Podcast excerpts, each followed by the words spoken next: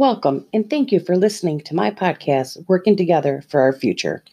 My name is Candace, and today we're talking about the Saginaw Chippewa Indian Tribe and how the tribe is helping our tribal youth and the importance of the Saginaw Chippewa Indian Tribe working together to improve their lives and the lives of future generations.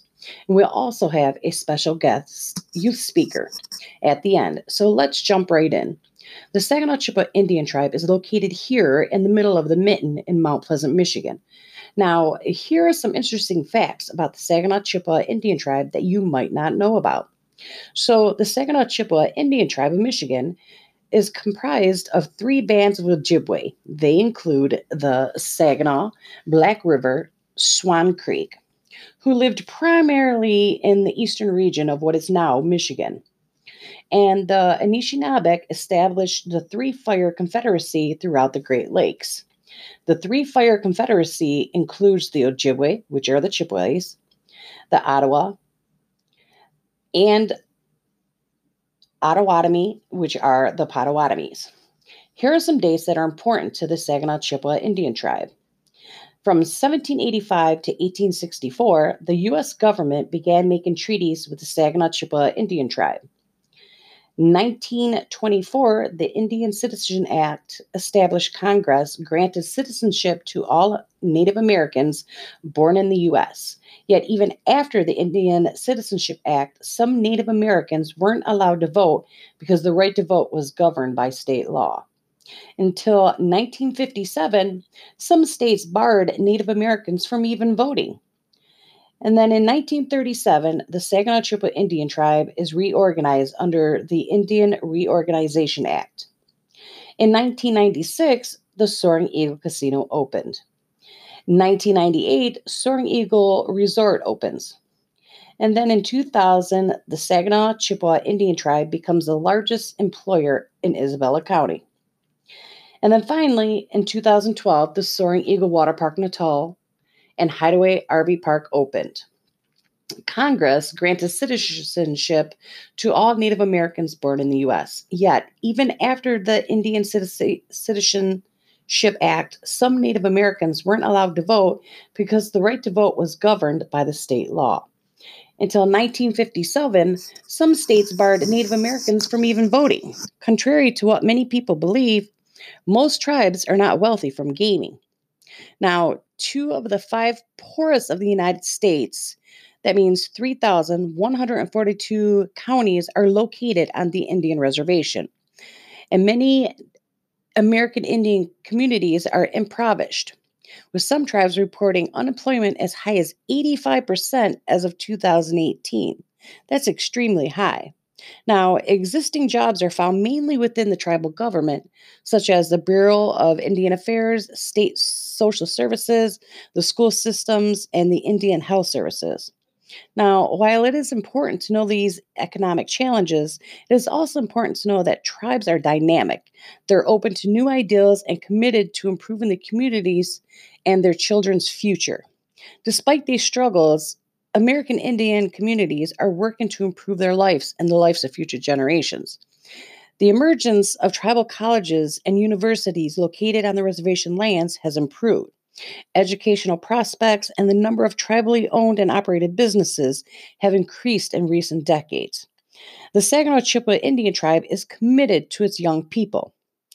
In August of 2010, they started a three-day Native American Leadership Academy, which was held to further develop leadership skills of the youth who attended. During this training, the youth brainstormed, forming the youth council that we have today. So what is the Saginaw Chippewa Indian Tribe Youth Council and Youth Group, you ask?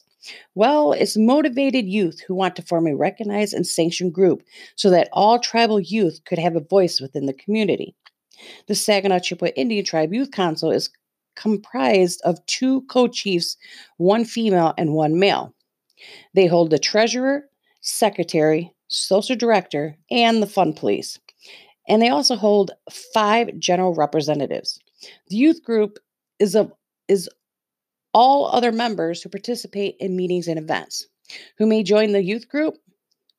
In the community, you have to be between the ages of 12 and 19 years old. that are welcome to join the youth group at any time. Now, do you have to be a Saginaw Chippewa Indian tribal member to join the group? The answer is no. The group is open to all youth in the community who want to make a difference. And do you have to be a Saginaw Chippewa Indian Tribe tribal member to hold a youth council seat? Well, yes and no. The 10 youth council seats are held by the Saginaw Chippewa Indian tribal members, youth. However, there are circumstances in which the youth council may appoint up to 2 non-Native American tribal members to hold general representative seats. Youth who are in the group have experience in teamwork, skills, planning events, establishing and adhering to a budget, and the ability to offer input for the tribal government when they seek an opinion from the tribal youth. The Saginaw Chippewa Indian Tribe Youth Council is proactive groups that will help lead you into a brighter and healthier future. Also, giving back through community skills instills a sense of pride in our community and provides personal satisfaction. All of these activities provide experience that can be referenced when applying to a college or applying for a job. Now, some of the activities the council hold is they do fundraisers, they have movie night, they help assist the elders, they do a teen outreach, they also sponsor events, they have national conferences, they're involved in community, and they do a drug and alcohol-free event. Now, if you would like to know more information about joining the Saginaw Chippewa Indian Tribe Youth Council and Youth Group, brochures with information about the Saginaw Chippewa Indian Tribe Youth Council can be found at your school's Native American Advocate Office, the Tribal Library, and the Eagle's Nest Tribal Gymnasium. Now that you know a little bit about the Saginaw Chippewa Youth Group, I would like to introduce you to a special guest speaker, youth worker Jetta Valdez. Good morning, Jetta. How is your day going? I'm great, and how are you? I'm doing great, Jetta. Thanks for asking. So tell me a little bit about yourself. I go to Farwell High School. I do a few college classes, and I work at the Soaring Eagle Water Park. So you're a youth worker for the Saginaw Chippewa Tribe, is that correct? Indeed it is. Good. And what do you do there? I'm a packer, and I restock and clean things. And how old were you when you started? I was 16. Oh, 16. With you being 16, was that your first job? Yeah, it was. I worked there about 10 months so far. Nice. And how do you like working there? I like it. It's pretty nice. Nice. And what do you like most about working at the water park? I like the collaboration and friendliness in the environment. Okay. So tell me, Jetta, what are your plans next? I plan to graduate high school, get my diploma.